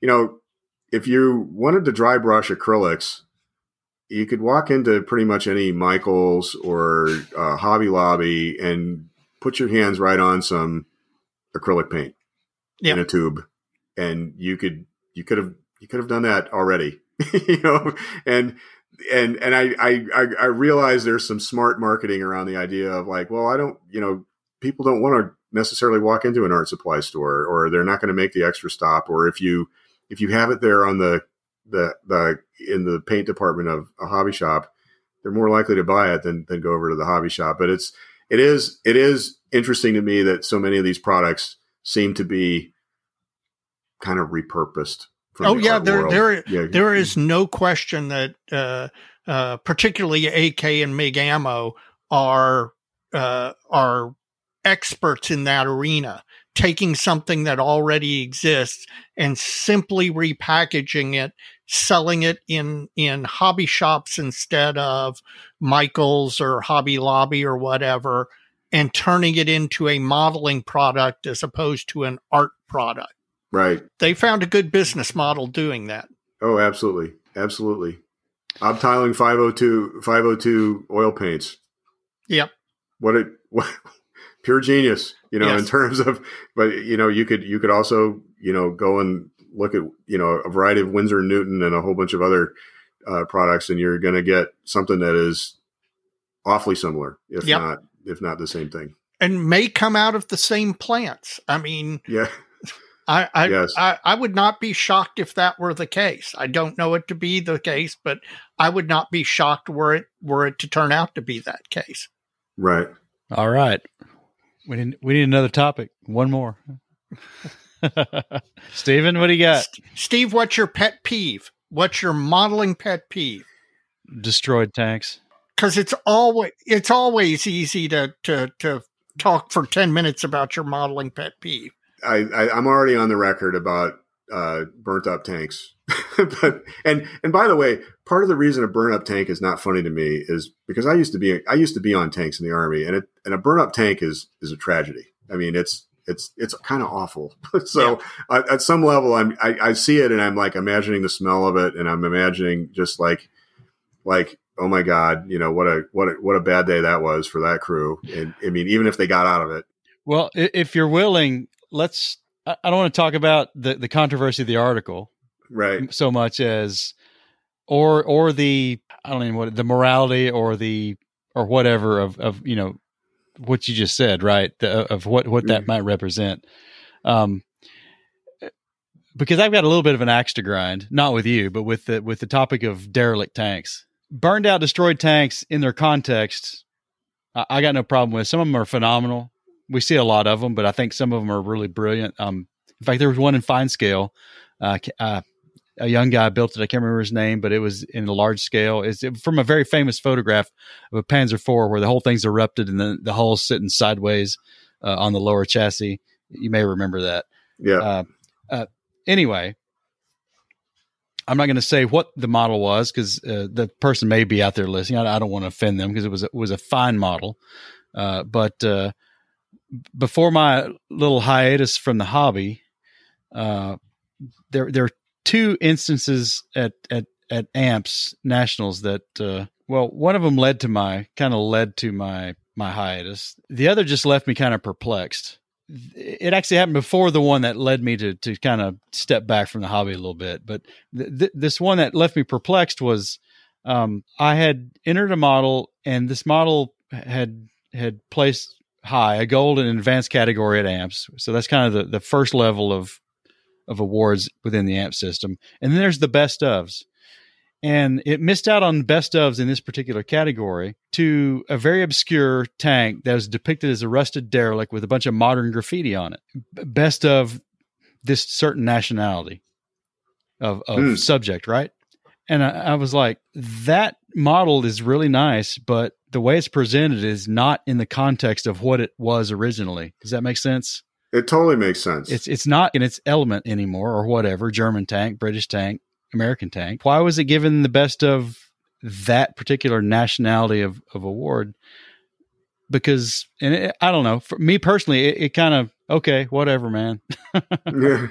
that that that kind of kind of got me a little bit uh, because I think some of those it's kind of a different thing, right? It's it's not uh, it's a range target or some graffitied up abandoned thing that's Yeah. depicted 30 years after it was actually in service doing what it was supposed to be doing uh, is a completely different animal than than uh, that tank in its in its period crewed by who was going to be crewing it in the theater of operation they would be crewing it in.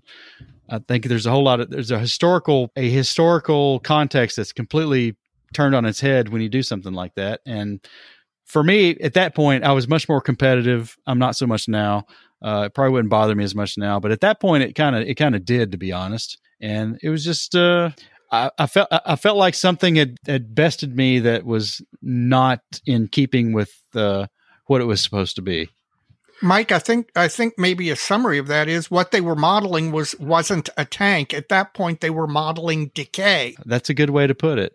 They were simply modeling the process of decay. And you can do that, and you can do that beautifully. I mean, it takes real talent to model decay. But if you're modeling decay, it isn't the thing that it was. That's the way I felt. Yeah. I mean, and that was it. There, I, I've got like a, a couple of different things going on with it, and one is that kind of like, what is the model? uh, What's the subject? Um, you know, and and you know, and Shep Paine very famously did a couple of like derelict aircraft dioramas that were you know in his Monogram model you know, they and and seeing the lady be good is Yes. the famous one that he did. and I want to say there was a boneyard one in there too, like, Yeah. which Is is which the is P like twenty five. Yeah, yeah, you know, and it's in the it's in the boneyard and it's falling apart and glass is broken out of it and, and all that stuff. It's like, yeah, I, I, on on some level, it's like virtuoso modeling, and and that's like one of the things that I will absolutely say about all this is like it's it's absolutely stunning and beautiful modeling, like that uh, that I'm I'm I'm I'm okay with. But the subject is in fact something that's like that's like not whole or it's it's it's it is as Dave put it, like it's the decayed thing. It's literally junk. And and over, you know, kind of going back over to model railroading for a minute, you'll see things similar to this in model railroading where you'll you'll see a, a whole layout of like the whole layout looks like it's a junkyard or it's it's, it's some kind of decaying place. And uh, and that's I mean that actually is an appropriate look for certain kinds of like short lines and narrow gauge and things like that. But in, in a way, it's to me, it's kind of like I don't know, one noted, or it's and it's and it is almost like you know, I guess if we want to make a music analogy, like a rock music analogy, it's like a drum solo. It's like a really really long, long drum solo. It's like that is some freaking awesome drumming, but you know, can you can you guys play um, you know, one of your popular songs now or something like that? And I mean, and and and again, I mean, this is probably to like offend a whole bunch of people again anyways and and and, that, that's fine. That's that's all good. But that is like kind of like i guess that leads up to my second piece of this is is that in, in another way it's kind of show offy and it might reflect a prejudice that i have about weathering which is and it, and this is an old one that, and you know and i think we all heard about this more in another era of modeling, which was like, well, weathering is just there to like cover up your goofs or your or your mistakes. And on some level, um, I mean, I think you know, really reproducing a scale finish of something is is tricky. You know, thus, you know, that's why like a bare bare metal finishes are always when they're done really well are like so impressive. It's like wow, they've they've duplicated that particular thing, or things that are yellow. You know, any any of those Oh. Canadian rescue planes that are yellow or something Oh. like that. Like anybody who pulls that off, you know, they need to get the Nobel Prize in modeling because they they did something that was that was that was really tough. But in a way, it's like this is like kind of like the drum solo. It's like you've just you're just piling on more weathering technique and product at, at a certain point, and it's it's like yes, there was you did some great things with that engine compartment with wires hanging out and and all of that kind of stuff um, or inside the turret ring if you've if you've kind of bothered with that that that part of it. But it's it at a certain point it's like virtuoso modeling for the mere sake of virtuoso modeling, and it's not virtuoso modeling to tell a story or to recall a a a, um, a historical moment or uh, a particular the lines and the kind of the interesting look of a particular piece of equipment. Um, or any of that stuff. Now it's just like it's rust, it's mud, it's you know, it's burn marks, it's you know, rat poop and pigeon poop and stuff like that.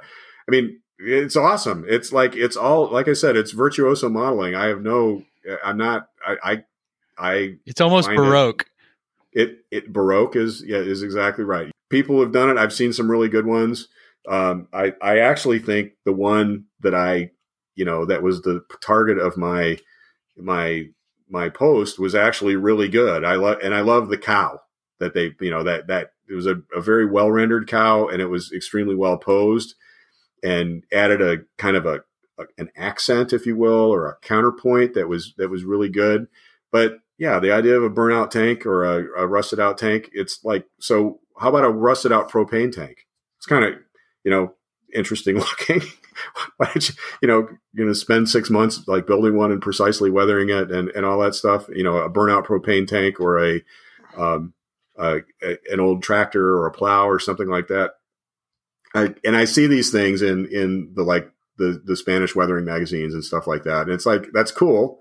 It's just not something I'm going to do or I'm compelled by. And you're welcome to do it. Um, and I'll say, you know, one of the best responses I got to that post, by the way, was the guy who just put a picture up of of the Big Lebowski that says like, man, that's just your opinion. Like, yeah, it, it, it is my opinion, but I, um, but I, you know, I still, you haven't changed my mind. I still kind of don't like burnout tank models. Well, it's also your blog, your blog, your Yeah. opinion. Sure. Somebody else wants to, to start a blog. That's they can give their opinion. That's Come on down. I'll- Yeah. I'll- All right. Well, Stephen, we're right at an hour here. I think we're gonna Yep. we're gonna wrap this up, and uh, we appreciate you coming on. thank you. Keep on podcasting. thank you. I'm I'm looking forward to your next long form post. Can't wait to hear the next subject. Awesome. I really appreciate that. That's uh that's inspiring. I just need to kind of become unbusy enough to to write you another long one. Well, Mike, uh, I think that was an interesting conversation. I hope the listeners enjoyed it. And definitely, if you haven't been in the habit of going over and reading uh, uh, Steve Stephen's blog, I highly recommend you do so. His long form writing is really, really great, but even his short posts have usually point to something new or interesting or something that I wasn't aware of. So I highly recommend that uh, that you that you go to his his blog and take a look at it. Mike, uh, we're getting to the end here. You got a shout out? Oh, I got a couple. Okay, go. Well, first up, as normal, I'd like to give a shout out to the supporters of Plastic Model Mojo. This episode of our show is brought to you by Mr. Ray Borman, our good friend Alex Restrepo, and Don Gilman. If you'd like to be like those guys and help us out along the way, you can do so by going to www.plasticmodelmojo.com. And there's a heart icon in the upper right hand corner of our homepage. You can click on that heart icon. It'll take you to a PayPal link and you can make a contribution to Plastic Model Mojo just like those guys. And it all goes such a long way to helping us out. And we really, really appreciate it. We're going to be really well equipped for the Nationals and it helps us pay for our hosting and bring the show to you every other week. Thank you. Absolutely, guys. Uh, we we never imagined that the, we would get support like this, and it really has been gratifying. Thank you very much. I'd like to shout out Wonderfest. Oh, yeah. they absolutely. First of all, personally, Dave Hodge and his whole crew uh, were very very accommodating when Mike and I intruded on their busiest day of the year, and uh, Dave gave us took the took the time to uh, stop and talk with us when he had a thousand other balls in the air uh, and juggling them all masterfully. And Wonderfest itself has grown so much. It is so much bigger. It is so much more um, than what it started out to be. It's it's worth going to see, even if you're not a fantasy or science fiction modeler, even if your interest is wholly in in World War II or or whatever, it's still worth going to see. Among other things, their vendors are great. You'll see some things that uh, will make you nostalgic for the past. You'll look at there's always something that you're looking at and going, "Oh yeah, I remember that." And also, in addition, there are some very talented modelers in that genre that I don't think get the appreciation that they should. Um, they're doing stuff not only with weathering and, and painting techniques, but they're doing all of this stuff with LED lighting and uh, uh, bases and stuff like that. That is really some cutting edge stuff. And if you have the opportunity to attend Wonderfest, it's it's worth doing, and I I highly recommend it. Well, I second that. You know, it's even if it's not your cup of tea modeling wise, there's so much interesting pop culture subject matter there. We had no problem killing time there, did we? No, not at all. Uh, you know, I look forward to next year possibly doing a better job uh, at covering that and talking to some of our other podcast buddies. Yes, uh, I agree. Who will definitely be there and who know way more about all that than we do. Yeah, no, I agree, and and it is it really it, the, when next year comes around and everything is completely reopened. One of the things Wonderfest does is it attracts a large number of people from outside of the United States who have uh, interest in those these areas, and you know the the international nature of, of Wonderfest is definitely something that you'll want to experience. You got another one? I do. Go. Uh, I want to shout out uh, listener and friend of the show, Ian McCauley, up in Ottawa, Canada. Uh, Ian texted me a day around two thirty this afternoon, and uh, he's got a shop up there that deals a lot of estate buys and secondhand kits, stuff mm-hmm. like that. And he knew I was looking for that Vulcan Models Stalinets STZ five artillery tractor. Yeah. Uh, he said they had one in, sent me a picture of it, and asked me if I wanted it. So within just a few seconds of getting his text, I said yes. So Heck I, yes. I, I, popped on that and bought that. It's classic situation of uh, I know a guy. Yeah. uh, Ian, I just appreciate it. That's you know, tell people what you're interested in, and if you got a good friend out there, they'll help you out every now and then.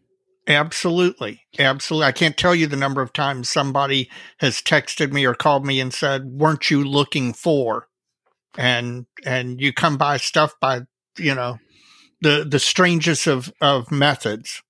That's true. And he just texted me again right before he hopped on here and said uh, it was boxed up and ready to mail, and the first round is on me. That's me, Mike, uh, in in Omaha in 2022. That's hey, well worth it, especially if you can get the the the free happy hour at the Country Inn and Suites, because then you can buy them buy them the first round, and it won't won't hurt you at all. I don't think they'll fall for that. Yeah, well, you know it's worth a try. worth a try. Worth a try. You got another one? Yeah, I got one more. Uh, you mentioned Dr. Vitkus earlier, and uh, the guys at the Mosquito Group build. Um, they we had a Zoom call with them uh, this past week uh, at the end of the week, and you know they really did help me. It the interaction there really helped me get my mojo going. Really helped me motivate and and look at remember the joy that I get out of modeling. Again, this isn't a job. This is what you do for fun and nothing emphasize the fun part of that than sitting around for two hours on a Zoom call with these guys, cracking wise, talking, exchanging information. It's it's the fun part of life. So, uh, all of you guys out there in the zoo in the the group build who who talked me into joining when I've got to admit I was a little resistant given my past uh, challenge and group build failures. Uh, I really appreciate it. Thank you guys. You you mean a lot to me. Well, I'm all out of shout outs. You and me both, man. I think this uh, episode's gone about long enough. All right, Dave. As we always say, so many kits. So little time, Mike. See you soon. All right, man. We'll catch you later.